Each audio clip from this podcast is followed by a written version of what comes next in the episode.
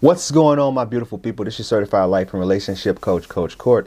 In this video, we're going to talk about five reasons why a dismissive avoidant will leave.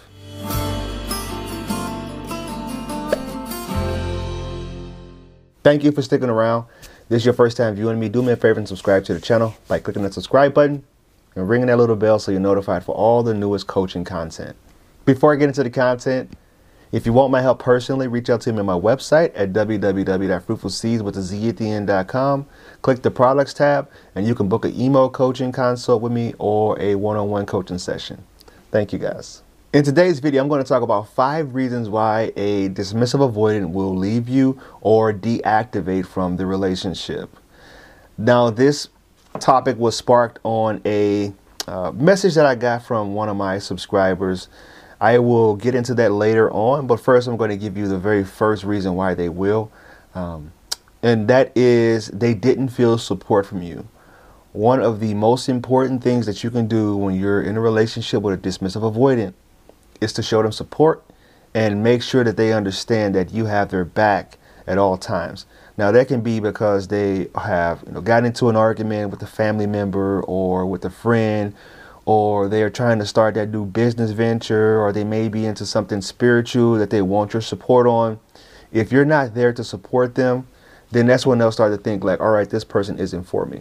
The dismissive avoiding people, they have this idea of a relationship being this utopia where, you know, there is no arguments, everyone is constantly supporting each other.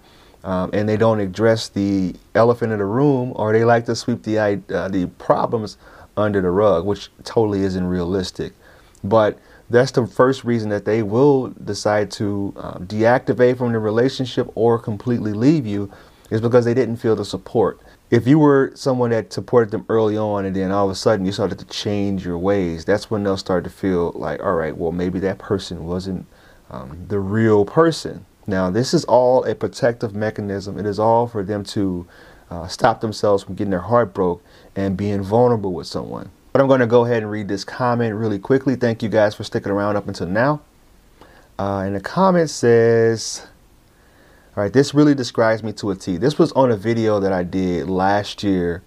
Um, and it was basically about the dismissive avoidant attachment style. I'll include that link in the description below. I'll also include this at the end of the video where you can just click directly to the link.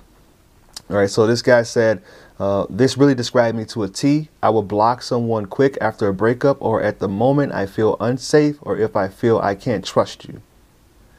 And he went to go on and say, "Hey, I'm just so glad that you're you're able to you know talk about this because many people think that we're narcissists and we're we're just not narcissists. We're just trying to protect ourselves.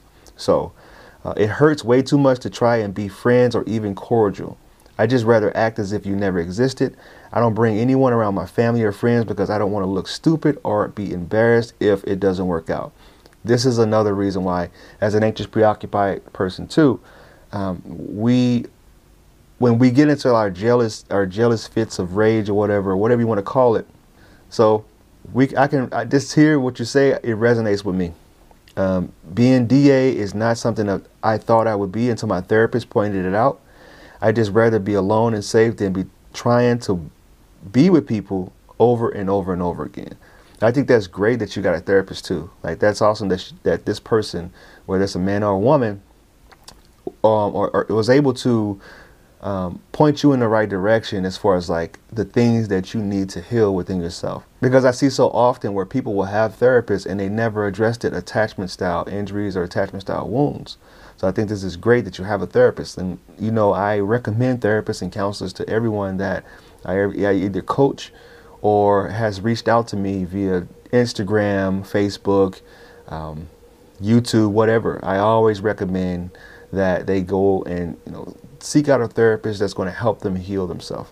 The dating relationship process for me is excruciating and exhausting for me. I go through so much anxiety, so many thoughts go through my head. I can't fully open myself up to be with anyone. That's basically the gist of the message, and I'm going to go ahead and move on to the next reasons of why a dismissive avoidant will leave you. The next one is you have too many expectations on them. Unfortunately, when expectations are placed upon people who are dismissive, they don't see it as someone trying to communicate their needs or someone that's trying to build a stronger bond with them. All they hear is, I'm flawed, I need to change this, I need to change that. Uh, if you're my boyfriend or you're my girlfriend, you should be doing this because this is what boyfriend and girlfriend should be doing. You have to be really careful about uh, how you show up and how you present, you know, the needs that you you need to be met. And if it's something that you don't see, they can actually feel like you you know if you've been with this person long enough, you know if they have the mental capacity or the capability to even meet your needs. So you need to think about that and keep that in the front of your mind as to whether this thing is a fantasy or is it actually reality. So the next one is um, there was a major violation in trust.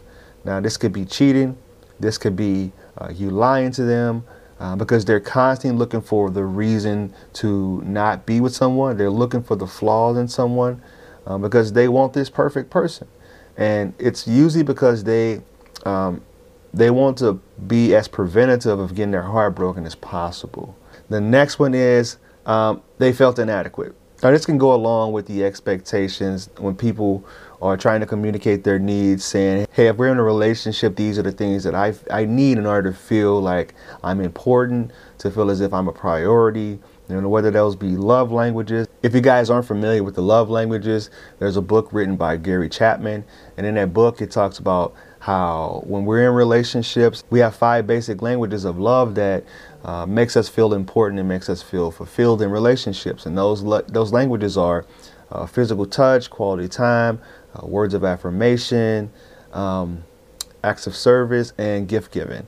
Now, we all have a top two or three that is going to make us feel like we're valued in a relationship and if you're with someone that aren't giving those things, let's say if you're with a dismissive avoidant, they're not really good at um, words of affirmation and they're not really good at quality time because they, they value their individuality and their time alone uh, above all else.